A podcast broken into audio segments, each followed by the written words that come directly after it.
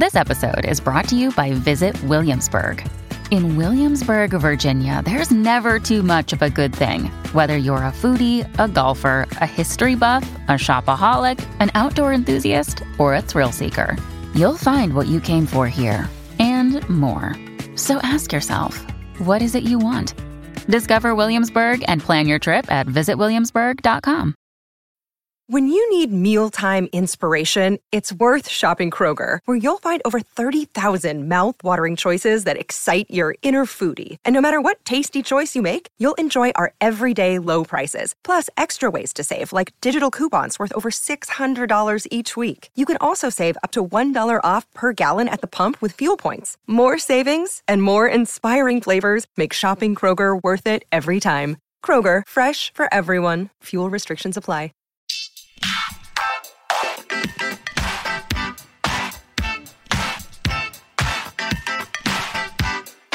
Hi, everyone, and thank you for tuning in to the 358th episode of Awards Chatter, the Hollywood Reporters Awards podcast. I'm the host, Scott Feinberg, and my guest today is a British born American who has been one of the stage and screen's greatest character actors of the last 40 years. With Tony, Critics' Choice, and three National Society of Film Critics Award nominations to his name, and a very real shot of adding to that list a Best Actor Oscar nomination, and maybe even a win over the next few months for his career best performance as a MAGA hat wearing, PTSD afflicted Vietnam vet who returns to that country's jungles with three former comrades decades after the tragic death of their fifth blood in Spike Lee's Netflix film Da 5 Bloods, Delroy Lindo.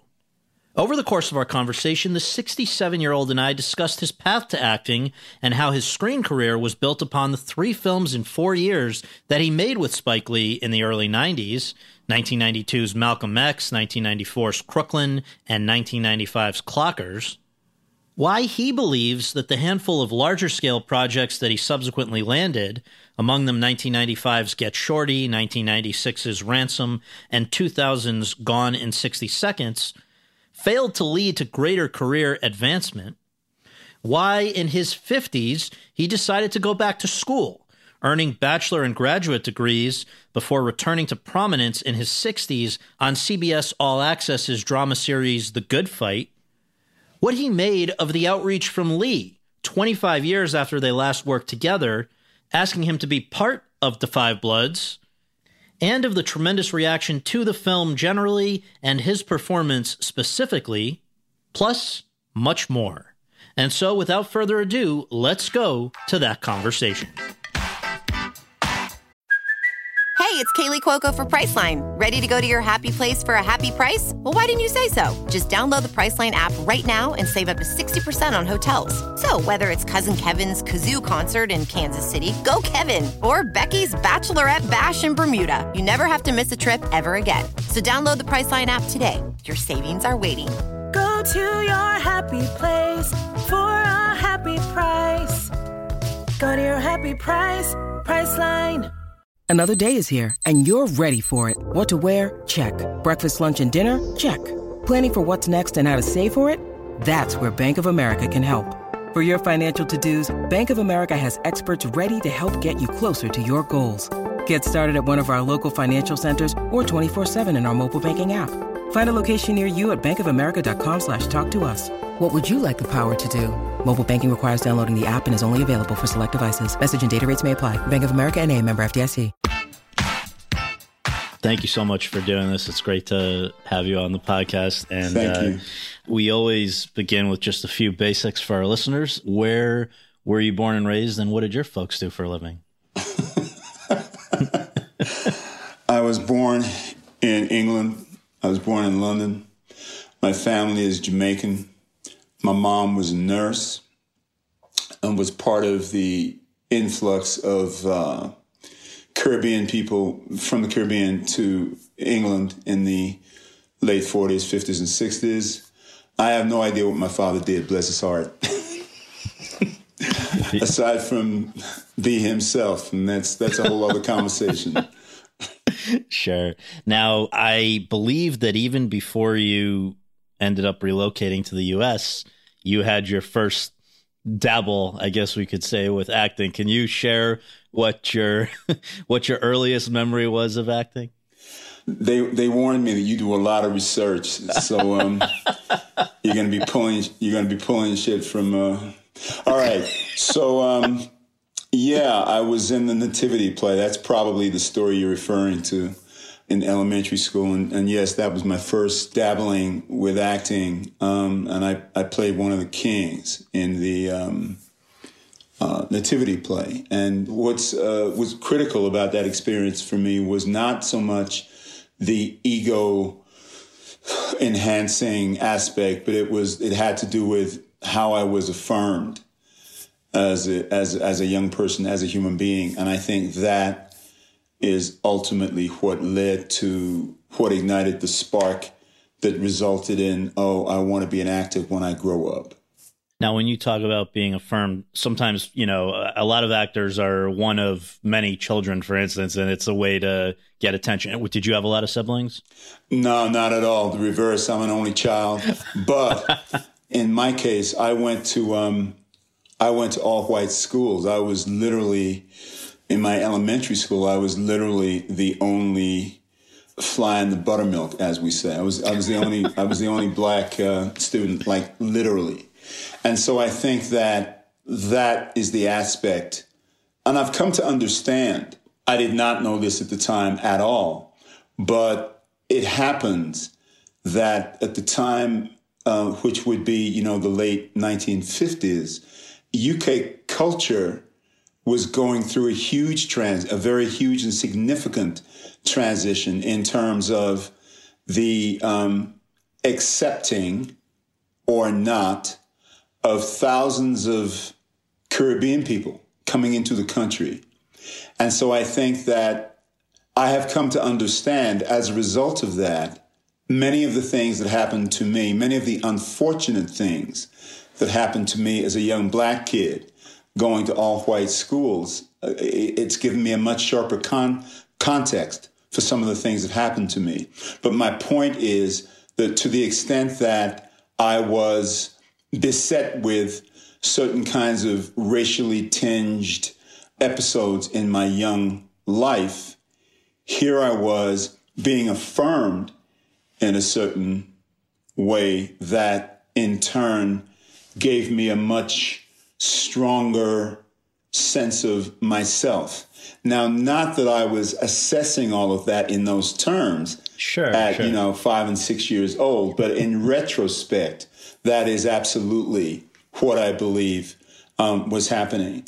And I think that that directly led to the spark, that affirmation uh, of self um, ignited that spark that resulted in my desire to want to become an actor.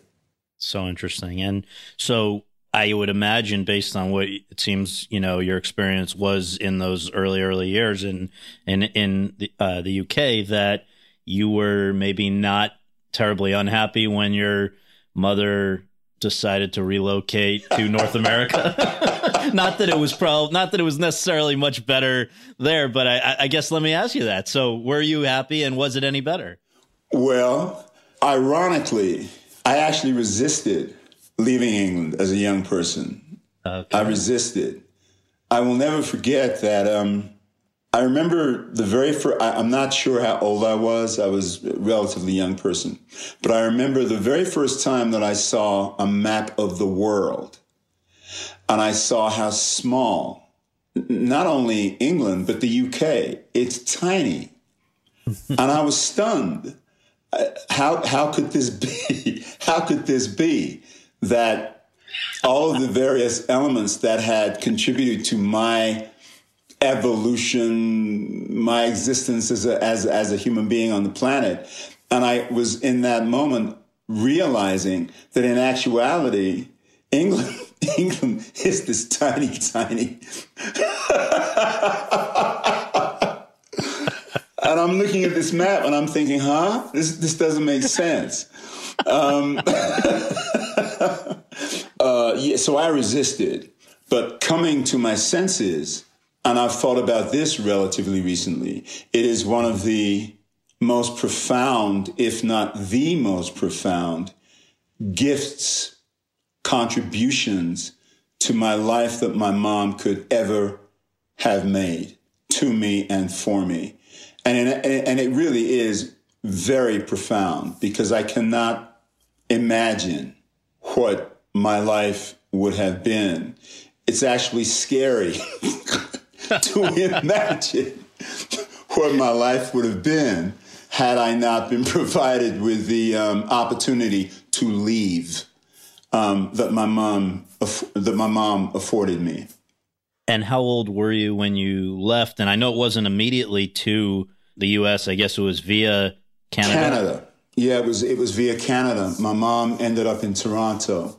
Well, I was a, a teenager when I first left. However, um, there was some back and forth. I never um, actually ended up in the United States permanently until my early 20s. But what I said still holds. I mean, the fact that my mom was the conduit, you know, provided that opportunity for me to leave is is really profound. You know, and as I get older and, and I'm a parent myself now, and I, as do we all, we all appreciate our parents much more as we yes. get older. My mom was a, was an extraordinary uh, woman, on, on a human being, on many, many, many, many, many levels. But I am, I have for many years been uh, deeply aware of the sacrifice that my mom made and the, frankly, the vision that my mom exercised in understanding uh, that she needed to make a better life for herself outside of the United Kingdom, and then for me, likewise outside of the United Kingdom. I guess the uh, roughly the years when you arrived in North America, whether it was Canada or the U.S., as you say, there was a little back and forth, would have been pretty close to the thick of the civil rights movement here, right? Yeah, I, I, I actually miss that in in, okay. in terms of direct experiences. However, as with the rest of the world, I was aware of it, and it, it, it and it indeed impacted me. It, I would say that it impacted me indirectly, in as much as it's not they, they were not experiences that I was directly involved with. However, it impacted my reading, the literature, the literature that I sought out and exposed myself to. And therefore, that started the process of my education.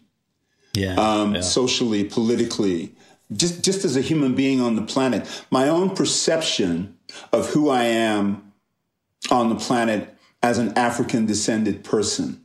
All of those things were directly impacted by virtue of the literature that I sought out and uh, exposed myself to.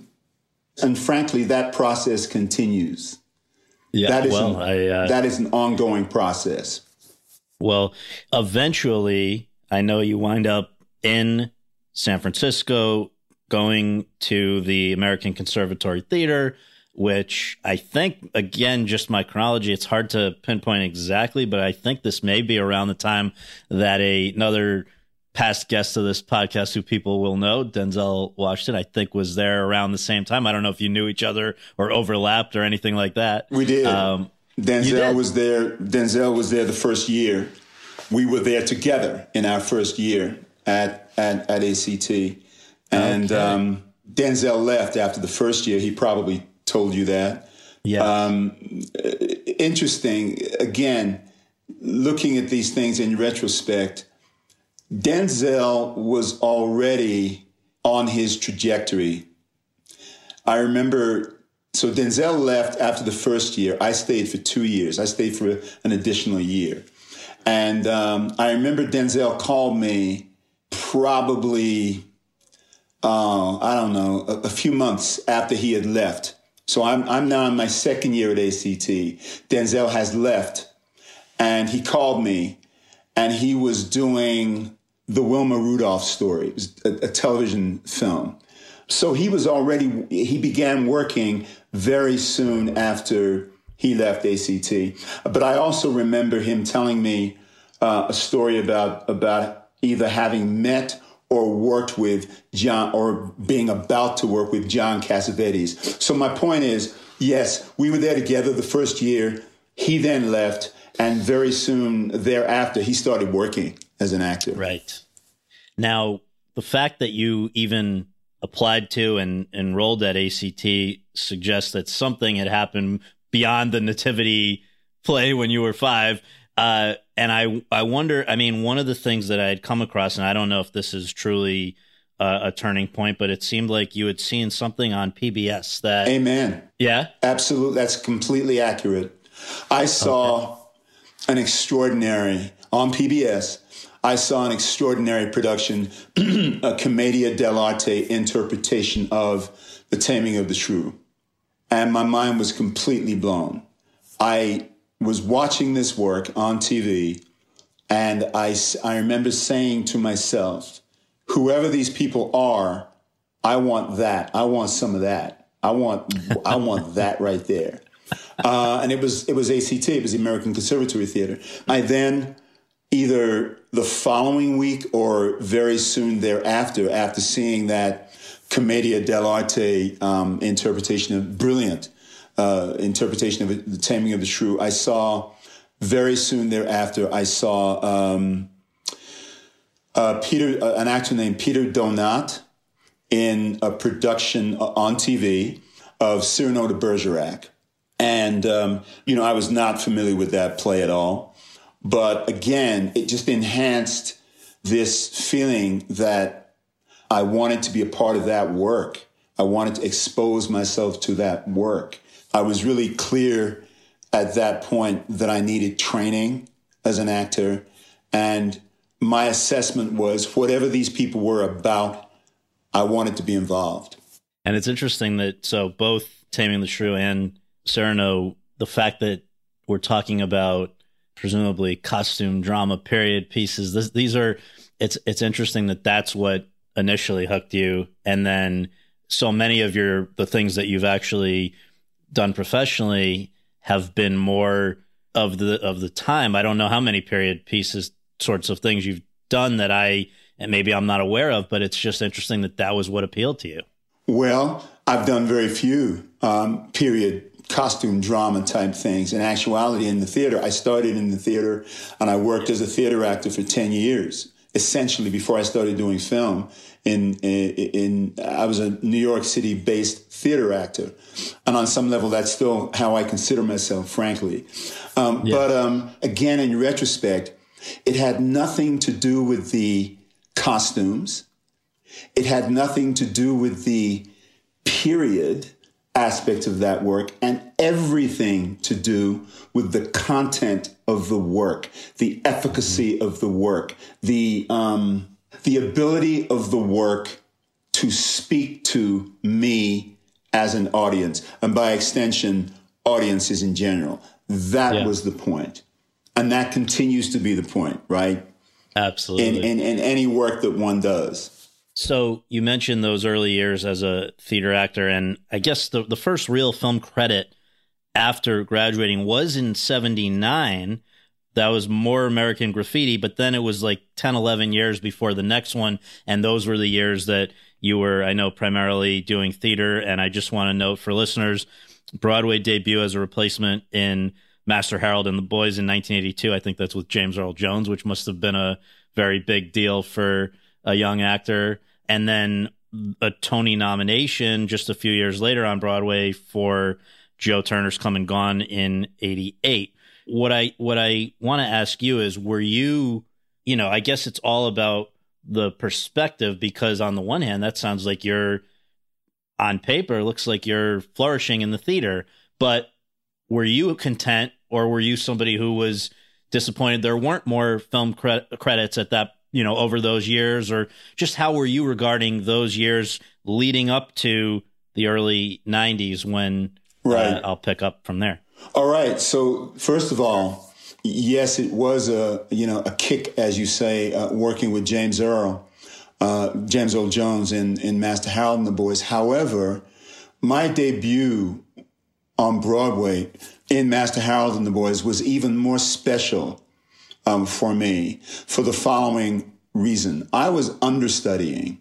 Um, I was hired in 1982 as an understudy on that Broadway production.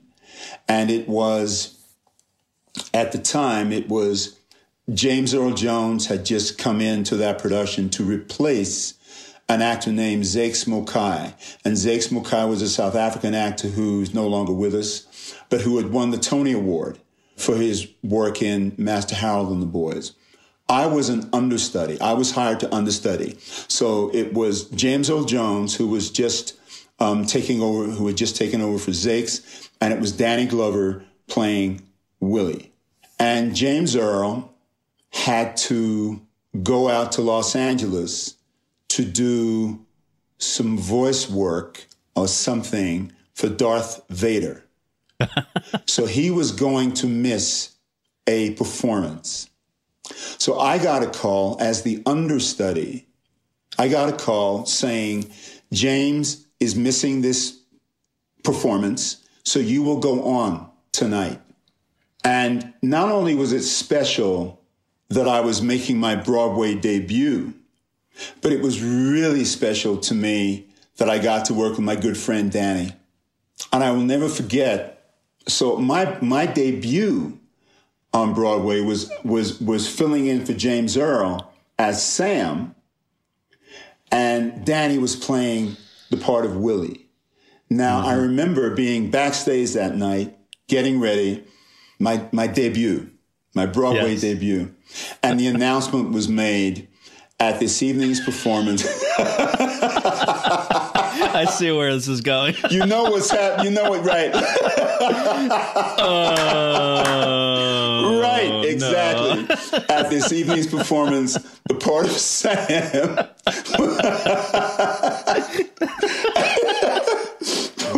well, it, it, can only get better from there, right? It does get better. Stay with me, right? Stick with yeah. me here. Uh, the part of Sam will be played by Delroy Lindo. Uh, the groan, right, from the audience. But that actually didn't deter me. I, I don't remember. I, I may have been momentarily disappointed, but you know, nothing can really um, when one is making one one's Broadway debut, that's what's important. I had friends yeah. in the audience. I had invited a lot of friends down when I knew what was going on. And the fact that Danny and I were playing together, that was what was special.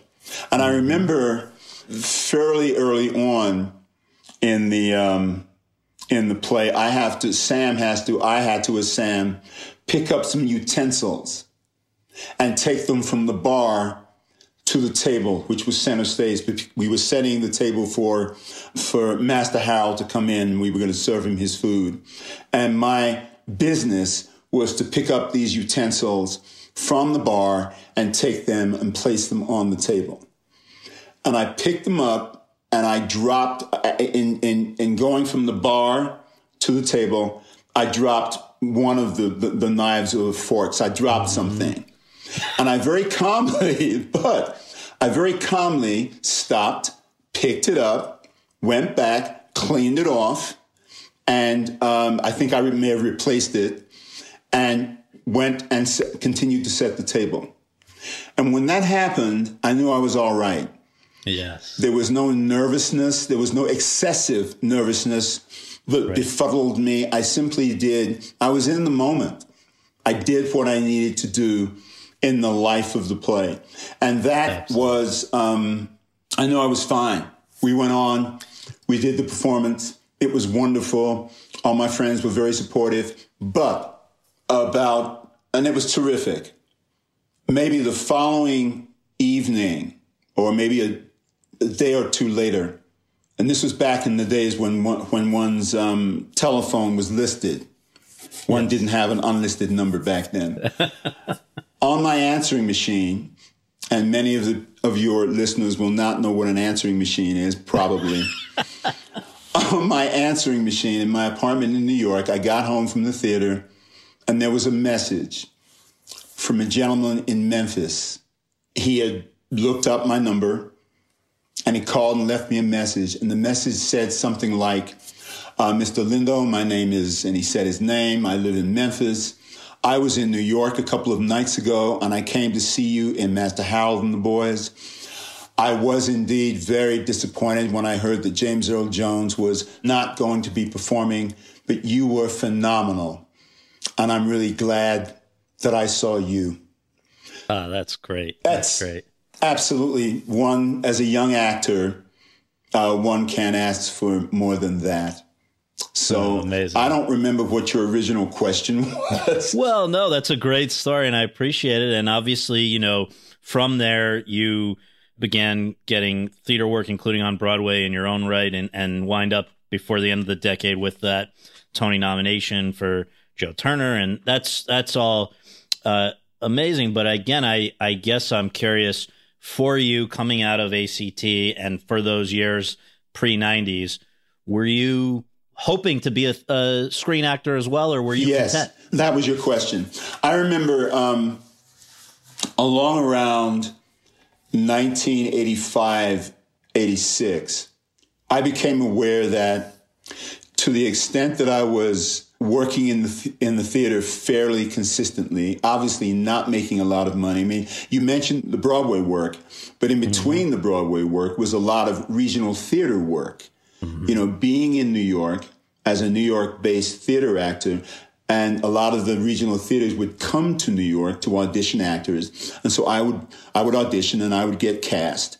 So I would go to, you know, Norfolk, Virginia. I would go to Cincinnati, Playhouse in the Park, and I would work as an actor. And I was working fairly consistently. But I, around the, the middle of the, the 1980s, I became aware that there needed to be more in my career. I needed to, I needed to somehow uh, start working for the screen, TV and film, because, and the way that I was assessing it at that time was, A, I needed to make more money, but also I, I became aware that New York based actors, theater actors, had the respect. Um, if you were a New York, if you were working New York theater actor, one was respected but invariably, when films, when the larger films or significant TV productions would come to New York, all of the quote unquote big parts had already been cast. And the New York theater actors would get these, you know, day player parts, one and two days. And I was, vi- I was keenly aware of that. And I said, uh-uh, I, I'm, I'm better than this. um, right. And I didn't know how I was going to change that. But to your question, it was around the mid 1980s that I that I had this sense something needed to change if I was going to broaden my career and have a, and have any kind of a career as a significant screen actor. Right. Well, the beginning of your career as a significant screen actor, I guess, really was this initial trilogy of films that you made with Spike Lee in the early 90s and so it all kind of comes full circle now. But I realized that it it could have been actually a quartet maybe of films or on the other hand none of these films might have happened if he had held uh, a grudge about the fact that he approached you about do the right thing just to audition for it and you apparently were not very interested. Can you share what what that was about? I can. It was very simply because i, I think i had already done joe turner on broadway and i had i had been nominated. So i had started to do a little bit of film work and um, the part that spike now it's important to understand Spike did not offer me the part. I was asked to go and audition. Mm-hmm. And when I read the scenes, I don't think I was allowed to read the whole script. I, I, can't remember, but I do remember looking at what we call the sides, the scenes yeah. um, from the, um, the involved one of these three men on the corner yeah. that were going to function as a kind of a Greek chorus. And very simply, I, I just didn't feel there was enough there that I could sink my teeth into. And so I graciously declined to go in and even audition because I just didn't feel like there was enough there at that time. Were you therefore surprised when maybe about three years later you heard again from Spike? A, a little. I was a little surprised, and thank God um, that, yes. that he that he, as you say, did not hold a grudge. Apparently, Spike had seen me in um, in Joe Turner on Broadway, and Joe Turner's come and gone, playing Harold Loomis in Joe Turner's Come and Gone, playing West Indian Archie in Malcolm X, and playing Paul in Da 5 Bloods. I don't know, we'll talk about that a little later. Yeah. They are three parts Harold Loomis, West Indian Archie, and Paul. They are three parts that I feel it was my destiny to play because those parts spoke to me profoundly. And so when when Spike when I got the call to come and audition for West Indian Archie, it for was not necessarily an immediate, oh, I got to play this part. But certainly right. I recognized it was a really good part. And there's a story there, but go, go I'll take you, go ahead. Well, I, I, I definitely want to hear it. I just want to contextualize for our listeners who either it's been a few years or, or if they haven't seen it yet, this is Spike's kind of epic biopic, Malcolm X. You're end up cast as West Indian Archie, who is this sort of bipolar, I don't know, uh, numbers guy who in the 40s became a father figure to Malcolm X, whose own father had been killed probably by the Klan. And you have said that, you know, even though it was a very small part and, and not, a, you know, maybe approximately like 10 minutes of screen time, it was, you know, as you say, one of these just game changers for you and one that I know you're particularly proud of. I am. I'm deeply proud of it. And if there are any young actors listening to this, it speaks very much to the um, axiom that there are no small parts. Now, the fact is, there are small parts. There are, right? But, there are. But, yeah. but, but, but, West Indian Archie was not a small part. And what I would say to any young actors to say the obvious, it, it has everything to do with what you as the actor can infuse the part with. That makes it special. You know, I can think of a woman named Beatrice Straight in yes, Network. Network. Yeah. You know what? Seven, five minutes of screen time, Academy Award. Yep. Um, Viola in mm-hmm. Doubt, Viola Davis mm-hmm. in Doubt a few minutes of screen time, again, infused it with this magnificent humanity, which gives the part depth and size, having nothing to do with screen time. Uh, there, are probably, there were probably quite a few more. I think I didn't see it. I think there was Judi Dench did something in a f- yeah Shakespeare in Love. Yeah, I didn't see that film. But yeah, yeah. I think she was either nominated and or won, and it was she won. Yeah. Again, so these so f- for any actors, um, you know, it all comes down to what you can infuse the the the parts with. Now, West Indian Archie. What I was what I became aware of with West Indian Archie, even though it was only a few minutes of screen time, in context of the fact that Malcolm X is three hours long I'm in the film for, I don't know, maybe 10 minutes, 12 minutes. Mm-hmm. But critically, with West Indian Archie, there was a beginning, a middle, and an end. So that West Indian Archie had a very complete journey. And it was that final scene that completed not only West Indian Archie's journey, but his journey vis a vis Malcolm. Right his journey vis-a-vis the story as a whole. Mm-hmm. So by the time we, I was sitting in Brooklyn with the other actors in the read through, I just felt a connection and connected to that part. I didn't know it was going to do for me what it did, but certainly as an actor, I felt very connected to that work. And I'm going to give you the real short version West Indian Archie almost didn't happen. Spike, I went and I auditioned. I auditioned in, in Los Angeles first. Uh, Spike was not there. I then did a second audition in New York. Um, this is pre cell phones. I did the audition. I then had to get on a plane and fly to Los Angeles to do some reshoots for something else. When the plane landed in Los Angeles, there was a call from my agent at the time saying, You've gotten the part.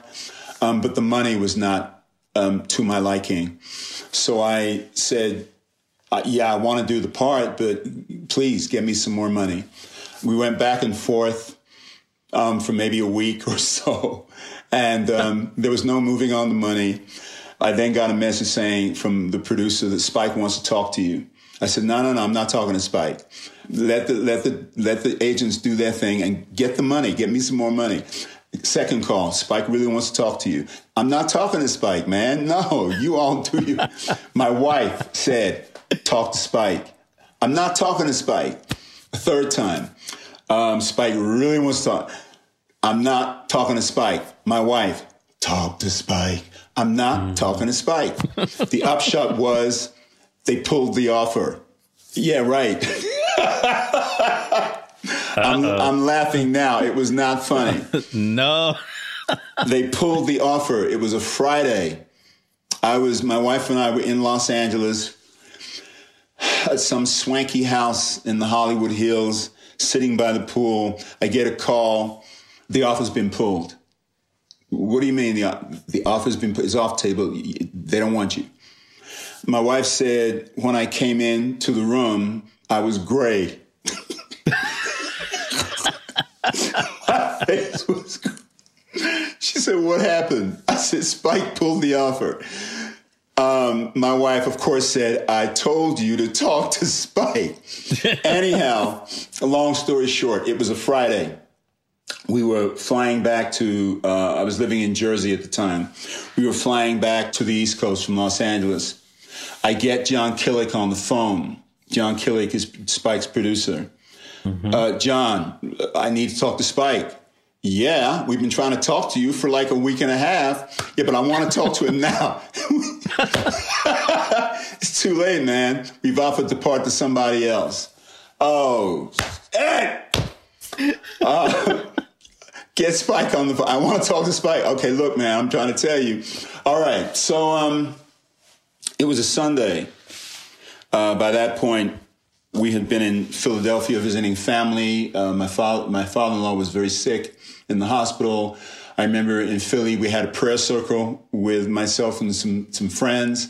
Please, please, please, please, please, God. Sunday evening, we get back to uh, Jersey. Phone rings. Spike. Doe, what's up? Uh, hey man, look, man, uh, uh, misunderstanding. What? He said, no, man, it's, it's too late. Um, we've offered it to somebody else. So I, he said, look, the actor we've offered it to has the weekend to decide whether he wants the part or not. If he wants the part, the part is his. If he doesn't, the part is yours. When Spike told me the name of the actor who had been offered the part, I knew the part was mine. Not because the part had been offered to um, somebody who's not a good actor. He's a wonderful actor, somebody for whom I have huge respect. But I knew two things. When he told me the name of the actor, I knew that actor was doing another film that I had also mm-hmm. auditioned for. But also, more importantly, I knew that the part of West Indian Archie was mine. And that's not an ego thing. It's just, ah, I'm connected to this part. This part is mine. He told me he would call me the following day, which was the Monday. Uh, he called me that, Spike called me that evening and said, You're in. um, to all actors out there, for the same money that I had been rejecting Well, in the long term, it was a good investment. Because Amen. It's not always are. about the money. The, the, best move I oh, ever made great. in my life to, to do that part. That's fantastic. Well, that obviously went well with uh, Malcolm X. And now the next time you hear from Spike, I believe, is for a even, you know, more sizable part in a movie that for him I mean, on paper, looks a lot like an autobiographical film, and that is Crooklyn. you wind up playing the patriarch of the family, uh, which is in Brooklyn in the early 70s, which shares an awful lot in common with Spike's family, not at least the fact that his father was a musician who was once doing very well and then had some leaner years and stuff that you and and the character or that your character and and his father shared in common. And i just i guess i wonder did you and he speak directly about the actual inspiration of this? Did you meet the father? You know any of that stuff as far as crooklyn went. Yeah, Spike actually told me, and if ever you you you talk to Spike, Spike at the time told me I was not playing his father. He very specifically said that. And it confused me because clearly there were these parallels. And I think that, I just think that at the time, Spike was not ready to publicly embrace that. Subsequent, he has subsequently said, "Yeah, you were playing my father," um, but at the time he said, "No, you're not playing my father." But there were these parallels, on the one hand, he said, You're not playing my father. But on the other hand, because of the parallels, the, the biographical, autobiographical parallels, I was given access to various family members who gave me lots of really, really, really rich information. And all of that was, you know, all of that became grist for the process of creating the part of um, of Woody Woody Carmichael. Absolutely. And then, so Malcolm X was 92, Crooklyn's 94, and then in 95 is Clockers, where you are playing Rodney, the sort of leader of the Clockers, which the phrase basically refers to these young, low level housing project drug dealers who are accountable to to Rodney. And um, I guess the interesting thing with that part, um, one of them is that from one point of view, Rodney's a bad guy. He's putting, he's having people do bad things, and he, they're, you know, you can look, at, but he does not see him. I mean, he sees himself as giving these people a chance, right? Absolutely, and that was what was um, really, really interesting to me about playing Rodney. Not the the drugs, and this may sound really almost an, like an irresponsible thing to say, and I, I don't I don't mean it certainly to sound irresponsible. The drugs were a byproduct, no pun intended, of the larger connection between this man and these young people who was de facto a father figure to a lot of these kids. And the question became, the question is and became, why is a person like this a father figure? That's the tragedy of these kids, their lives, the lack of opportunity in their lives. And the fact that because of all of that, a person like Rodney Little can become a father figure. Now, I have to tell you, I'm not, I am not, I was not, I do not judge Rodney Little. What I was trying to do was investigate the, the, the human connection between Rodney and these young people. What helped me immeasurably in, in, in creating that part was the fact that when I met um, Richard Price, the writer of the book that the film is based on, uh, Richard informed me that Rodney was in fact based on a real person living in Jersey City. So I went over to Jersey City and I met this gentleman um, I met wow. and hung out with for a number of weeks before we started filming. And a really, really humorous, charming individual, um, great storyteller, loved to have a laugh, and was also a very, very enterprising individual. This is a man who when I met him, he swore to me that he was actually had stopped selling drugs. He was no longer in that life. I don't know if he was or not, but in addition to that, he ran craps at the back of his store. He had a store. Um, he had his barber license. I think he had his real estate license. A very, very enterprising yeah, um, gentleman. Yeah. And so meeting him and hanging out with him and, and, getting a sense of what he did and how he did it gave me a much broader sense of the human being. And that became the foundation for what I tried to, how I tried to create and present my Rodney in the film of Clockers. That's I right. need to go. I need to go back very quickly to sure. West Indian Archie because you made this reference to bipolar. And, yes, please. Um, uh, West Indian Archie Archie is absolutely not bipolar. Some people, some audience members, have looked at that last scene, the scene between myself and Malcolm, myself and Denzel, and analyzed what they saw as some kind of a either drug induced or or manic state that West Indian Archie was in. And all of that, respectfully, is inaccurate because in the script, West Indian Archie was described by, by Spike as near death. And during rehearsal, I said to Spike, What does that mean, man? What's wrong with him? And Spike said, I don't know. You created. So I decided um, that West Indian Archie had had a stroke. And that is the condition that is evident, that I hoped would be evident yes. in that final scene. Some people who, who have seen, have watched that scene misinterpret, have misinterpreted the state that they see West Indian Archie in. And some journalist years ago on the internet said he's manic depressive, he's a drug addict, um, bipolar, and that became that became what subsequent journalists unfortunately yes. yourself included, have kind of locked onto. But I, I just need to say no, not a not a manic depressive. The state, and if you look at the scene, suffering from the the the uh, in the process of trying to recover from a stroke. That was the condition. Got it. Well, today we set the record straight. Hopefully, Hopefully. nobody uses that again. Uh, so, you know, there's these three films in four years with Spike, and then none for 25.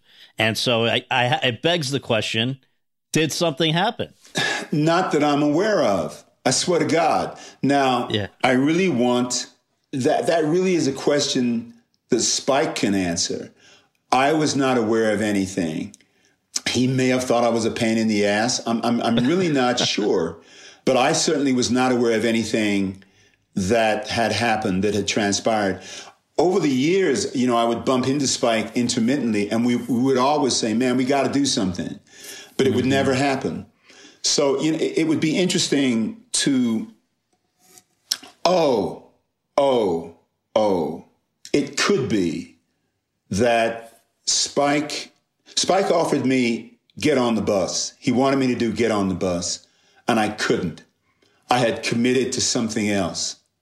And he may have been upset about that. I've actually mm-hmm. never asked him. Mm-hmm. A- actually, there was another thing that happened, and I'm just it's just coming to me now. So there was get on the bus that I was not able to do because I had committed to something else. And then there was a project that Spike was going to produce uh, with a with a young director, and we couldn't. And I was they wanted me to do that, and I wanted to do it, but um, and I was going to act in it, and I was going to co-produce it, but we couldn't make the deal work.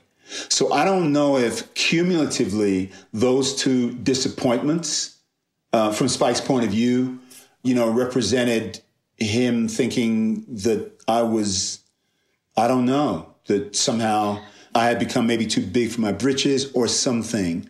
I'm, I'm, not, I'm not sure. Well, obviously, uh, he, whatever it was, if it was anything, he's gotten past it because I saw recently he called you, quote, one of the great underrated actors working today, close quote, and, and, uh, wanted to work on Da 5 Bloods. But I was just curious because, you know, it is a, a one of these great collaborations that uh, glad to see it's back up and running. But you know, coming off of those three and four years, obviously your profile in the industry was you know increased, and suddenly from being the guy who's in Spike Lee, Spike Lee's movies, you were now in a number of very high profile blockbusters with some some pretty sizable parts. We've got Get Shorty in 95, Ransom in 96 for Ron Howard. And in 97, Danny Boyle's follow up to Trainspotting, A Life Less Ordinary. These are several high profile projects. But from what I've read and, and, things that you've said, I get the sense that it, it was maybe a bit frustrating that more opportunities did not Materialize. arise from those. Yeah. And what do you think that was about? I started to say, "What do you think it was about?" Well, I, I, I have my I have my suspicions, but I, I, yeah, uh, mine and, don't and, and it, it would not surprise me if your suspicions are in concert with you know what what I think. But as with everything in life, it's much more nuanced than than that. I could say that you know had I been white, which is a really kind of a boring and reductive, even if true, yeah. boring and reductive kind of a thing to say. Um, I do think that um, there were other components. One of the components, I think, is that I made some strategic missteps in my career. Broadly speaking, I would say to you that one of the biggest missteps that I made as I started to interact more directly with the institution of Hollywood.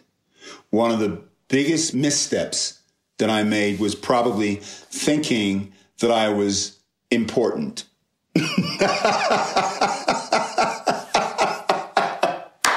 I think you're important.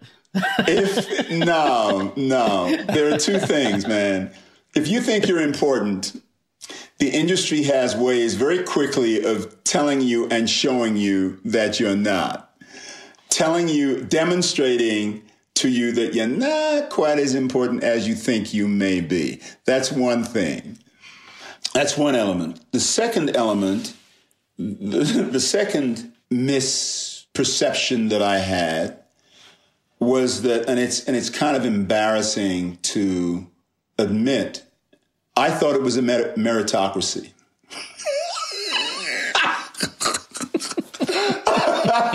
I thought it was a merit- please laugh, please do. I thought I thought it was a meritocracy, meaning you know that um, good good work begat more good work, begat more good work. Nah, not quite. um, and again, I have to stress that it's nuanced. But I think some of the behaviors that I demonstrated as a result of thinking that I was more important than I in fact was the fact that it is not a mer- the industry is not a meritocracy. There are various elements that comprise that make up success and people's willingness to want to work with you, right? And it's so it's not it's not just that one is a good actor. No. So there's so there's that. The two two things. The fact that it is not a meritocracy, the fact that I was not as important as maybe I thought. And, and it was not an ego driven thing. It was not an ego driven thing. It was, well, I've done this work and I've demonstrated th- that I'm a good actor. But no, that's not enough. And then the other thing, and this is the other component, or another component, and this is very, very critical, or at least was very critical in my journey in the industry. And that is that I was not as strategic or as diplomatic as I perhaps could have been in certain situations. I'll give you an example. In instances in which I was speaking with big, very important producers who had hired me on their films, and in instances in which the material, I felt the material needed improving. I was not wrong about that from a creative standpoint, but there's a way to, have that discussion. So, in some instances, in, in, in, instances in which I thought I was, we were having a bona fide creative conversation, I was not sufficiently aware that these producers were frankly just thinking I was a pain in the ass. And how dare you have the temerity to tell me that this script that I'm paying you a lot of money to be involved with, how dare you tell me it's not good? I think that it comes down to something that probably all of our grandmothers or mothers told us, and that is you get more with honey than you do with bitters. That's right.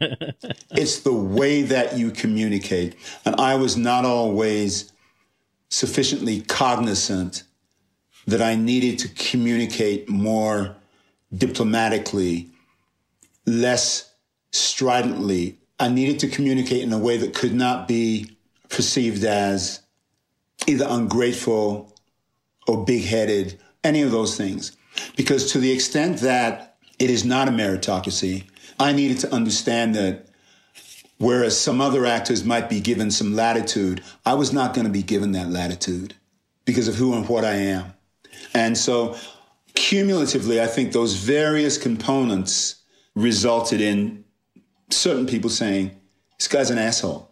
He's an asshole and he's difficult. And you know, and I know that when one is labeled with the D word, it can be the death of a career.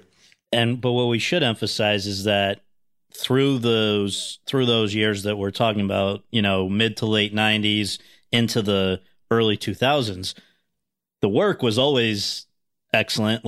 And you know, maybe in things that pro- projects that were not necessarily as high profile, let's just say the HBO TV movie, for instance, Soul of the Game. You're playing Satchel Paige. It's really great. proud. Really proud of that right? film, of that work. Or a smaller part, which I know to come back, there's no small no, parts no, of right? it, but just, you know, let's talk about people will remember Mr. Rose, the head of the oh, Apple yeah. picking uh, crew in the Cider House Rules, where just to kind of maybe prod people's memory for a second, if I can just set the scene, Tobey Maguire's the adopted son essentially of a of a uh, orphanage director who also gives abortions at a time when that was particularly controversial. I guess it's always been, but and then he decides for to take an excursion and follow this couple that he becomes friends with, Paul Rudd and Charlize Theron's characters, to Paul Rudd's character's family farm where there's apple cider being made by this apple picking crew, which is run by Mr. Rose,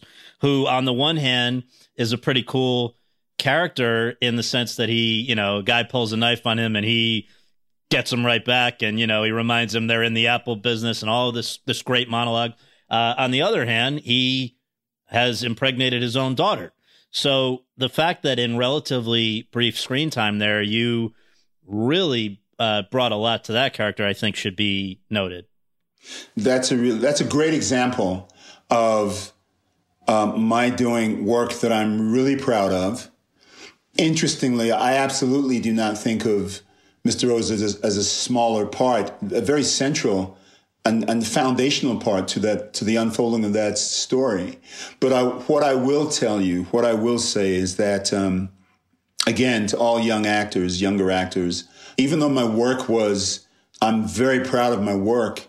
Off screen, there were some dynamics between myself and the studio. This was Miramax, mm-hmm. um, that probably did not enamor Harvey Weinstein to me. And it was very interesting. And again, I wasn't late to work. I wasn't doing drugs. I, it was nothing to do with that. It had to do with just small things that cumulatively can just make people say, "Oh, you know, life is too short." you know, for this guy. What the? I mean, what the fuck? You know. Um, and again, whereas maybe some other people would be given latitude, I was not going to be given a similar kind of latitude. And so consequently, when the film is released and one of the very first reviews says uh, Delroy Lindo Oscar nomination. Mm-hmm. And when one of the other producers at Miramax, one of the other producers involved with the film, calls my agent at the time and says, This is his Oscar year. And my agent called me and said, Guess who I just got a call? It wasn't Harvey, mm-hmm. by the way, it was mm-hmm. somebody yeah, yeah. else. So the work spoke, and I was really proud yeah. of the work.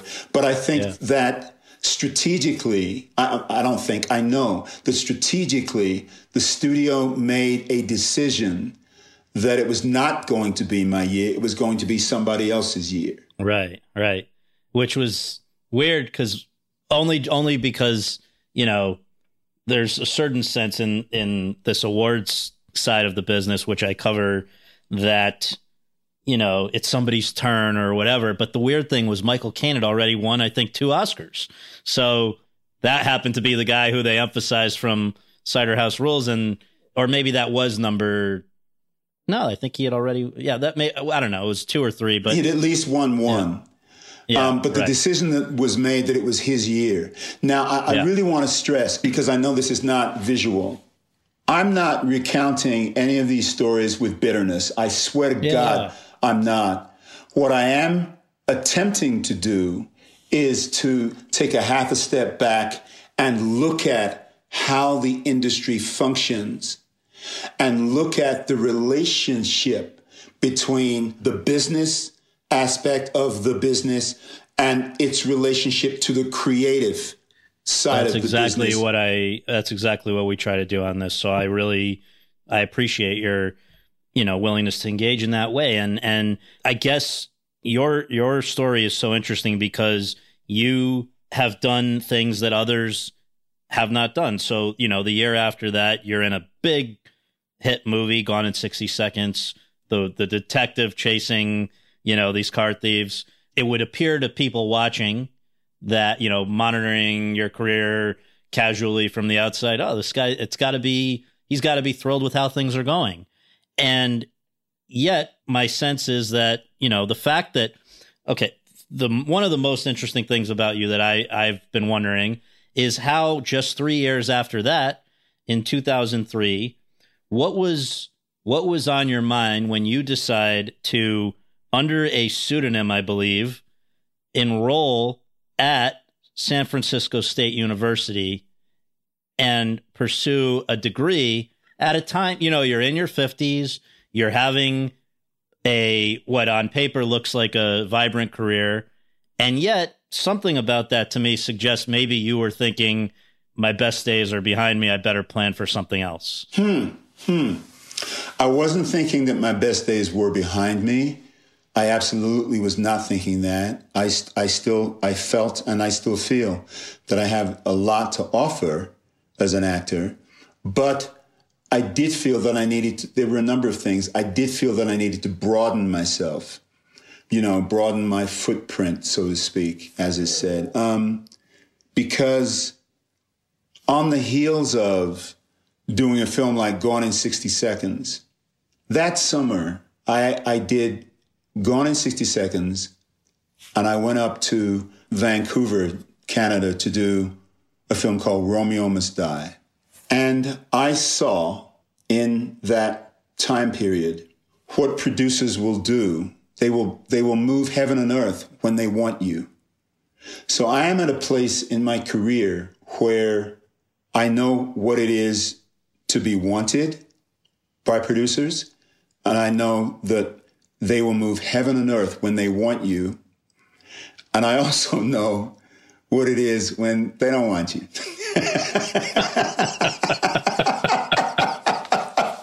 Right, right. which is very valuable. But going back to Gone in six, 60 Seconds, big, big film, as you rightly say, huge Hollywood behemoth. But there were some things that happened off screen. And again, these are not incidents in which I was wrong, but they were incidents in which there was static between myself and and and the producers. And in those moments, one is aware, or in retrospect, one becomes aware of who has the power and who does not. And again, I, I really have to stress I'm saying this with not an ounce of bitterness. I'm saying it, I'm trying to be, frankly, pragmatic about my experience of how the industry has worked. And in that period, I worked with two very, very big, incredibly successful at the time um, producers, Joel Silver and Jerry Bruckheimer. And um, subsequent to working in those films, what led to my deciding to enroll at San Francisco State University was I'd been wanting, I'd been toying around with doing enrolling in school for quite a few years. I can't tell you exactly what I had been offered subsequent to doing those films. I went to England to do a tiny film that actually was a really interesting interesting experience. But the parts in that period, mid 2000s, were, I remember thinking they were parts that some of the things that I did were parts that a few years prior I would have said no. Mm-hmm. So I now find myself taking a half a step back and investing in myself in a different way. And it turns out that I remember when I graduated San Francisco State, I was I was I wasn't going to go to commencement. I wasn't going to walk. And my wife said, "Are you nuts? Your son has to see you do this." You know, my son who is now 19 years old, but at the time was a, was a was a you know was a toddler, but he still needed to see me do that, to walk and to get my degree. Of course, of course. And a few years later, when I graduated, when I got a master's from NYU, similarly, right? But to, to, to answer the question that you posed, it had to do with me recognizing that things professionally for me were in a place where, you know what, I think I can, the work is not fantastic at this point. Therefore, I'm going to invest in this other aspect of, of, of, of who I am. I got the sense that it was something of a turning point. And the other thing, which maybe I'm reading too much into, but I think it's pretty interesting that very shortly after graduating, I believe for the first time ever, and it was in the theater, you directed something. And it's not just anything. Let me describe. So, this was a, a play called Medal of Honor Rag, right?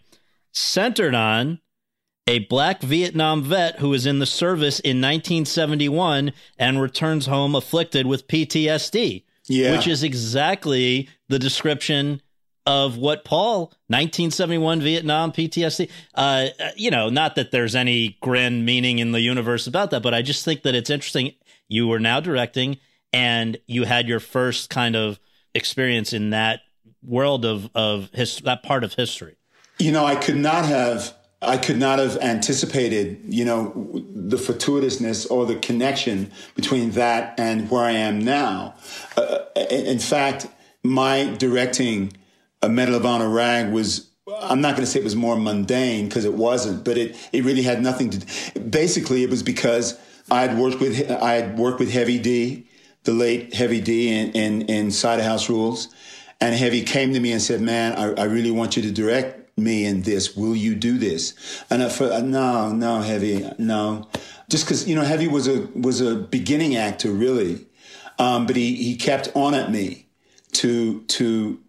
I really want you to please, man, come direct this. And so I did, and it was phenomenal. It was a phenomenal experience, not without its issues, not without its problems, but I love directing. I love directing, and I relished that process and particularly with a young actor like Heavy, who was not trained, who, you know, who needed a certain kind of input in terms of coaxing a performance out of him. But it was very affirming for me that I, that I, that I was aware that I, I, I was able to do that. So it was very, very affirming and very enriching for me. Absolutely. I want to just take a half a step back because yeah. I talked about Romeo Must Die. And I will yeah. say that, and I have no clue if Joel Silver will will will uh, listen to this. Probably not. But Joel was an example of a communicative process in which I, I could have been and should have been much more diplomatic in terms of how I approached him with the material because Romeo Must Die was a piece of material that needed a lot when it first came to me that needed a lot of work and, you know, as I'm sitting here talking to you about being more diplomatic and being more strategic, that was an instance in which I could have been much more, uh, somewhat more diplomatic in terms of how I communicated. Because in the final analysis, you know, Joel wanted me in the film, moved heaven and earth between he and Jerry Bruckheimer to create space in the Gone in 60 Seconds schedule to allow me to go do it. One needs to take all of that into account much more positively and graciously when one is having a, a, a, conversation with a with a with a producer in which you want to say, look, um, can we look at these aspects of the script because they need improving? So interesting. Well, okay, so the, you know, in more recent years, you have done everything from voice a character, a voice a Rottweiler in Up for Pixar to play this uh, to playing this lawyer who you know had the pandemic not interrupted our lives might have been on his way to being a presidential candidate in uh, in the good fight on CBS All Access. It's uh, you know where yeah, critics. I'm in the Critics Choice Association, which does the TV Critics Choice Awards and the film. And I know our guys loved your loved your work in that, and people that you know that were really watching TV where they they watched everything thought you were great. The problem is I don't know how many people know how to find CBS All Access, which was I'm sure a bit of a frustration. And I don't know if you'll hopefully there'll be a way where you can go back and wrap your I know you were planning to leave at the end of the fourth season, but this was anyway, all that to be all that saying at a certain point out of the blue after 25 years, along comes Spike Lee again. So how did that come about? And uh, or you know, how did you hear from him? Would you, were you surprised? And then if you can share what I understand was another case where you had to there was a little bit of back and forth before you agreed to play the, the part. Yeah. So um first of all, thank you colleagues for their support of me in the good fight. Because I know really genuinely uh, because there was always that um, that question of well how do we find C- CBS All Access? Where is it? How do we you know one of the producers one of the producers mother on the good fight couldn't find it um, so you know wh- whoever it was that was watching I appreciate the support um, and you're right yes I, I, was I'm I'm no longer on it I, I had left and was going to do something else but um, Spike, I got a message from um, my agent saying Spike wants your number. Can is it okay if we give him your number? And I said, Spike already has my number, but yeah, give him my number. Spike calls me and says, Hey man, you know, what's up? How you doing? Good, good. How you feel? How you been? How's the family? Because um, it had been years, right? It, yeah, well, yeah, it's been many years, but you know, I've seen um, spike again intermittently. I remember this was very interesting. I, I also did a um, took some time out to get a master's from NYU, and during the time that I was at NYU, I ran into Spike down on Broadway, right? And we were talking. How you been, man? Good, good. We were just we were catching up, and a gentleman walked past and said, "Oh, Spike Lee, hey man, love you." And then he looked at me and said, "Oh, oh, oh, yeah, man, you're a really good actor, man." Uh, and Spike said, Man, this is Delroy Lindo, man. no, it was, and again, not, it wasn't an ego. It, it, was it was the way that Spike said it that was that seemed to be full of appreciation. Right, so even right. though we hadn't worked together, you know, uh, there was this appreciation. So here it is now. Spike calls me up and says, "Look here, man, I'm doing this film. I want to send you the script." And he said, the, char- the main characters in the film are Paul, David, Otis, Norm, and Eddie. Who does that remind you of? Paul, David, Otis, Eddie, and Norm. Oh, that's the Temps. he said, that Spike laugh that I can't do. yeah, yeah. And I want you to that's play Paul. Great. I want you to play the character Paul. I said, bet, great. He sends me the script. And yes, to your point, I was really hesitant. You know, uh, for those who have not seen the film, that my character is a um, not only a Trump supporter, but a MAGA hat wearing Trump supporter. and that was, you know, just anathema to me, anathema to everything that I think I stand for. So at our next conversation, after I'd read the script, I, I said, "No, nah, man, I, I love the script. Can we talk about the MAGA piece, man? Um, do I, I really would rather not do that, bruh. Can can we make the character like a you know, like a an arch conservative, like a heavy, heavy, heavy conser- conservative, without specifically being a Trumpite, a MAGA hat wearing Trumpite. So Spike said, "Okay, let me think about it, man. Let me think about it." So um, maybe three or four days later, I get a text from Spike. Hey, man, I really need Paul to be a Trumpite. I, I need this. If you really don't want to do that, you can play, and he offered me another one of the other parts. You can play this other part. Interesting. So at that point, I know a couple of things. I know that a Spike really wants me in the film. He really wants us to work together, and that was very affirming. So I I um I call him up and I say, look here, man, let give me can you give me a couple days? Let me read the script again and see how I feel. And um, I read it two more times and in the in the in the two additional times that I read the the, the script, it was clear to me Paul was the part for me. Just this magnificent part. And um, my lady also uh, said, read it and said, "No, you got to play the Paul. You got to play Paul." Um, and and at that point, in reading it the two additional times, I realized not only is Paul a great part, but I was also able to create for myself a scenario that justified how I could become not only a Trumpite, but a, but a MAGA hat wearing Trumpite. So once I made that transition, not transition, once I was able to, no pun intended, turn the corner. Oh God, we only have only one more week, please God. Yeah, please, Jesus God, please help me. Jesus God, help me. Um, once I was able to arrive at an understanding of how Paul could become this person, there was no other part for me but Paul. So I called him up and I said, "Man, I'm in. I want to play Paul. Of course, I got to play Paul." So that that was really it. That was it. That's that's great.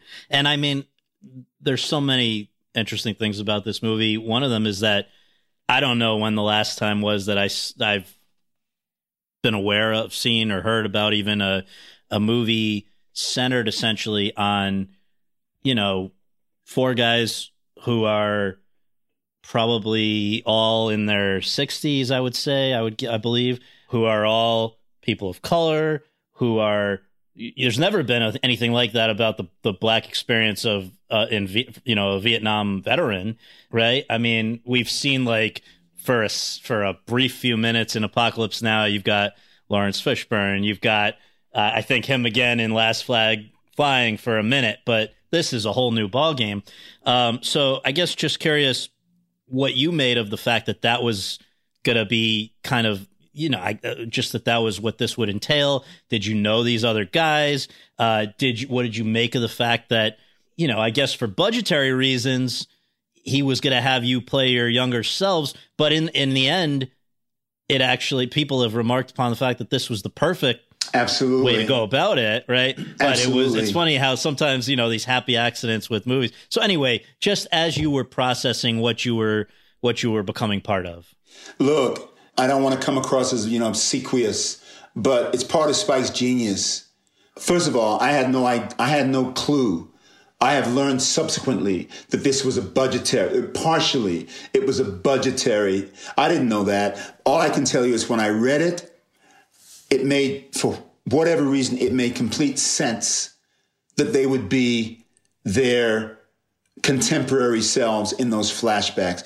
Never at any point when I read the script did I think, oh, that doesn't make sense. It, it, it made sense for whatever reason, and I cannot deconstruct why it just did. And in the playing of the scenes, it made even more sense because we had spent all of this time revering Norm and it made complete sense that we would be revisiting the past in context of, of our present day understanding of norm. Now, again, as I was reading the script, I was not deconstructing it like that. And I'm, I'm not necessarily even sure that I was deconstructing it like that in the playing of the scenes. It's really only subsequently talking to the press um, that I have kind of assessed it in those kinds of terms. What I can say to you, reading it, it made organic sense, and playing it, it made organic sense, and it and it, it has made and it makes even more sense in context of Chadwick's passing. Oh, absolutely. Absolutely. So it is a it is a it's I don't know, it's a it's a a, a brilliant and fortuitous dynamic on top of a brilliant and fortuitous dynamic that all in the final analysis is connected to the genius of Spike Lee having his finger on the pulse of the zeitgeist. And we could never, obviously, have foreseen George Floyd when, you know, a year and a half ago when we were in, right. in, in Thailand.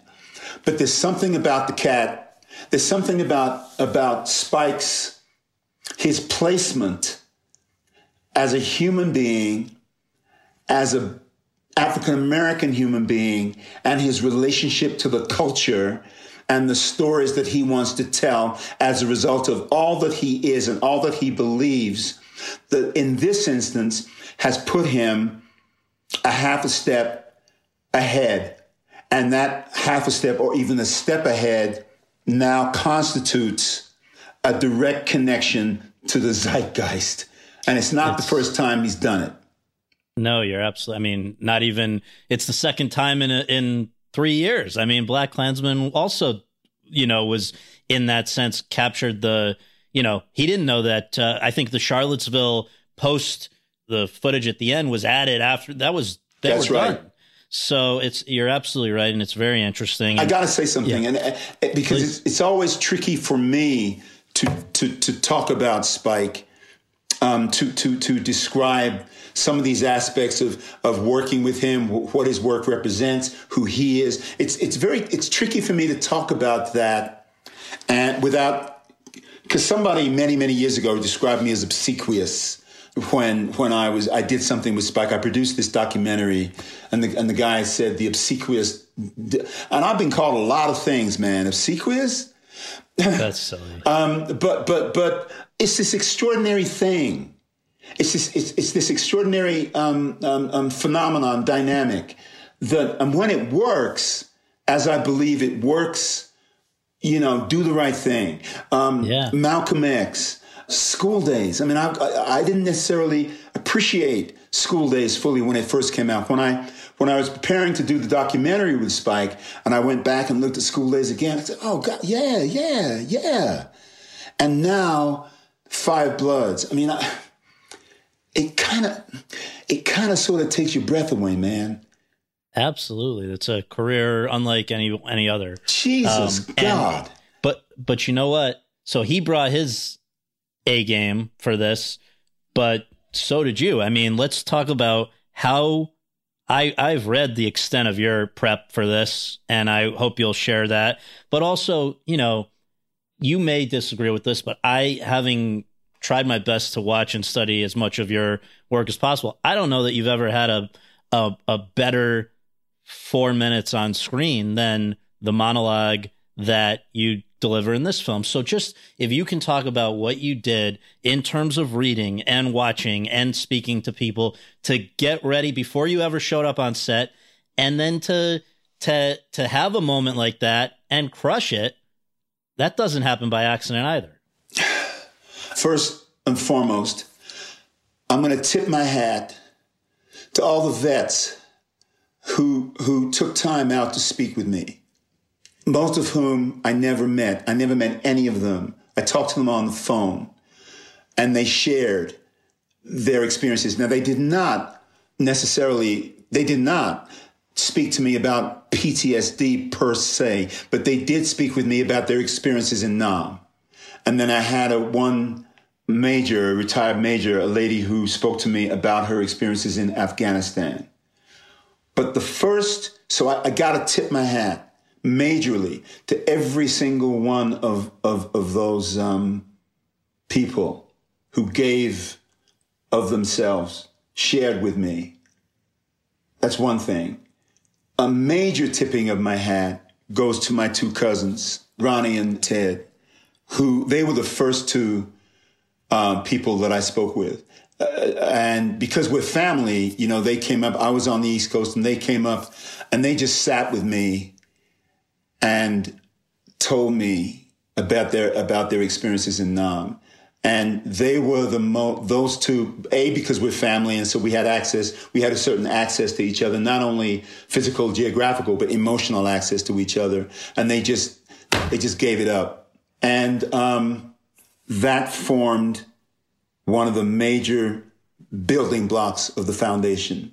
Then the books that I read, the films that I looked at, all of those things created the foundation. And as you, to your point, all of this transpired before an inch of film was shot. And what it did, I just felt prepared. I, I did not know it would, that the work would create the kind of response that it has created. But in terms of actor negotiating the material and negotiating the process, I felt that I had done as much as I could so that when I did step into that realm, when we started filming, I felt that I had, I had given myself the latitude of preparation, right? And then Spike provided space, the creative space to work and create and B, And my fellow bloods, we all together came into that environment and did what we did together. With regard to the monologue, he said, he, he told me, you'll be, speak, you'll be saying this directly to the camera. Okay. I, I just, I had no idea that it would, I, I didn't know it would be a thing. You know, I, I, didn't know it would become a thing. he just said, you'll be doing this directly to the, there were two monologues, you'll be doing it directly to the camera. Okay. Just, it was an extension of the work. Um, but the morning that we filmed that scene, the day's, the day's work, in the morning, we filmed that scene. In the afternoon, we filmed the scene between Chadwick and myself uh, at the at the river when I first uh, meet Chadwick's character Norm, and um, it was Chadwick's first day of work. And again, in retrospect, I would say that there was just, and this is to your question about how you, you prepare, how I prepared. At that point, I don't know, we had been filming for a number of weeks, and there was a groundedness that I felt. I, and I, I have to, let me just say this one does not walk onto a set saying to oneself, Oh, I feel grounded. No, but there was a, a connection to the work and to the process and to one's fellow workers that just was deeply embedded at that point. And I knew how I wanted to approach that monologue and Spike once again gave me the space, the elbow room to jump in both feet. And he was right there with the camera and the crew and all of them just to capture it so we could make that work together. Do you remember have to do a few takes or did you get it? No, man, we did a number of takes. But yeah. yes, we did a number of takes and it was wonderful because both in terms of the way that Spike works and in, in terms of the elbow room that he was affording me, the space that he was affording me. Each one was different. So it never became rote. It became richer and richer and ever more richer. And uh, the, the, the things that I added to the scene There were little things that I added just based on how I was feeling in the moment. He captured all of it. Now, he didn't use all of it, but he captured all of it. And never once did he say, oh, no, no don't do that. It, it, he was embracing and he was taking all of it, all of it, all of it. And so when it's, when the work is unfolding like that, you just know it feels right. And again, one is not thinking this in the moment, but in retrospect, this is why one became an actor in the first damn place to do I, this kind of work. Oh, it's I, I can only imagine, and I I wonder if you can explain. You know, you wrap this movie. It's a grueling shoot in the middle of. Uh, we were in Thailand and Vietnam. Yeah, yeah, and uh, so it was actually partly shot in Vietnam. Yeah, so then you you come home expecting this movie to open in theaters, and we get get hit with a pandemic and yet, probably way more people have seen it because it was available on streaming in the middle of a pandemic than ever would have seen it otherwise. And immediately, I'm sure the other thing that happens with with Netflix, something goes on there, people are inst they're all watching it immediately together. There's the let's you know, this is the thing that people are talking about right now. We're going to watch it, then we're going to tweet about it, then we're going to, you know, so you've got the critical response, the public response, and it's overwhelmingly positive, especially about your work to a degree. I'm not sure in film there's ever been this much of a response. Not that there hasn't been good response for other stuff, but this is off the charts. And at the same time, to remind folks, this is in June. Maybe, you know, I, I forget exactly how many weeks after George Floyd's killing, but in the middle of all the protests that are occurring across the country. And I just wonder how you processed all of this at, you know, some of the the best feedback you could possibly hope for and should feel very proud of the work and all that at a time when, you know, the issues of race and injustice and, and all the things that are explored in in all of Spike's films, I think, to some degree, but especially Da 5 Bloods, you know, this is front and center in the society as well. So just how you process that moment, and uh, let me leave it there. I'm not sure I am. The processing is ongoing. The processing is is is ever present, ever present and ongoing. And I am not necessarily sure that I can articulate I was speaking with my wife a few days ago, and I'm reading a book right now in support of some work that I'm currently doing. The book is called uh, In Search of the Racial Frontier African Americans in the American West, 1528 to 1990. And I was telling um, my wife that in reading this book, I feel like, and we were on the phone, so I couldn't but I feel like somebody has their hands on the inside of my head, on either side of my head, doing that. Mm-hmm. Blowing the mind, yeah. Blowing yeah. my mind. To your question, to be here now as an African descended person, in context of being an African descended person in America right now, who is also a parent, he's, it was, who is the parent of a 19 year old son. And attempting to disseminate is not the word because maybe better people than I can disseminate this moment. But to have all of this stimuli coming at one and attempting to make sense of it is very much an ongoing process. Added to that, the gargantuan professional regard from me that is manifesting right now and to throw that into the mix, on the one hand, of course, one is, um, I don't have the words. One is, um, you know, and being aware of that, grateful is, is just simply doesn't get it. It doesn't describe. I feel, you know, enriched. But I'll tell you something. In the final, final, final, final, final, final analysis, I'm a parent. I'm a parent of a, of a 19 year old son. And that takes precedent over everything, frankly, in context of what is happening in America right now. It's a mix. It's a mixed bag. You know, it's, it, it, it really is. And at certain points, when I have a conversation like this, for instance, at certain incidents happen, and who I am as an actor is at the forefront. When the Breonna Taylor decision came down, I didn't find out about it until the day after because I was working and I didn't turn the news on. And I found out that a day after it had happened, the first thing I thought was, I got to call my son, Jesus Christ, to find out how he's feeling, how he and his friends are feeling.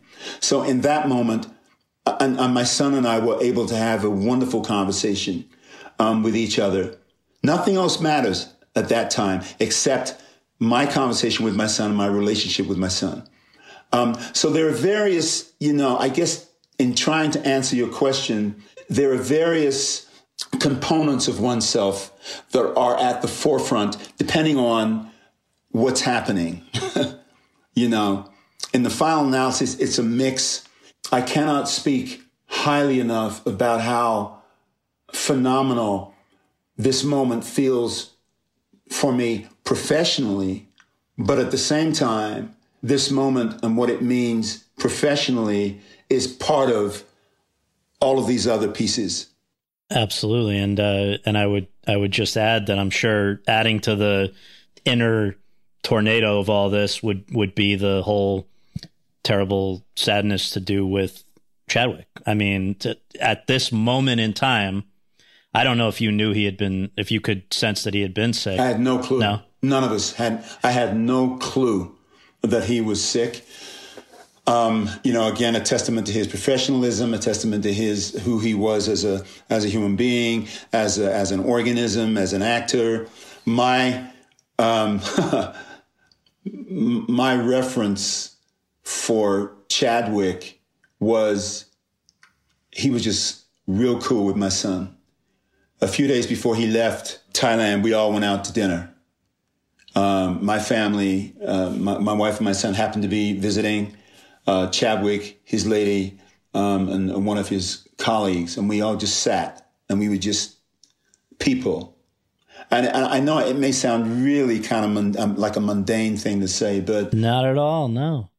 And he was really cool with my son, and um, just down. He was just down, and um, a that's what I remember uh, and, and, we talked uh, about, you know, I, we texted, um, and I said, man, we got to get together. And he said, yeah, man, if you come to LA or if I come, his lady is from, uh, the Bay Area, which is where I live. If I come up there, we'll get together. Just, they're the things that I cherish, having, just having to do with two human beings connecting. Nothing to, of course, the fact that we're both actors is a, a, a, is a component, but it's not the main component the, the main component is one human being to another just trying to connect. And then the final analysis, that's what's important. That sounds very new agey, but um, no, not at all. I, I think that uh, you know it, it it's it does in some ways make the viewing experience of this movie all the more profound when we're talking about Norman and what he represents to these others, and that he's frozen in time. And anyway, but I think we should end on an up note, which is to say that I just cannot thank you enough for being so kind and generous with your time today. It's been a lot of fun for me to go through your body of work, and I hope that you feel as good about it as you should, especially in this moment. And uh, just can't thank you enough. God bless, man. Take care of yourself.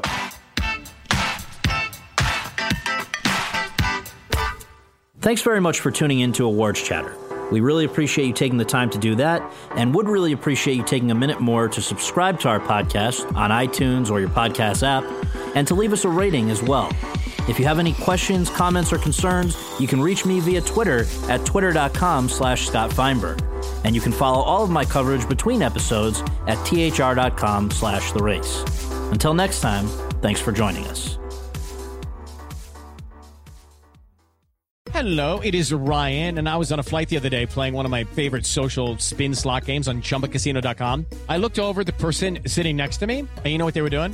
They were also playing Chumba Casino. Coincidence? I think not. Everybody's loving having fun with it. Chumba Casino is home to hundreds of casino style games that you can play for free anytime, anywhere, even at 30,000 feet. So sign up now at chumbacasino.com to claim your free welcome bonus. That's chumbacasino.com and live the Chumba life. No purchase necessary. Group. Void were prohibited by law. See terms and conditions. 18 plus.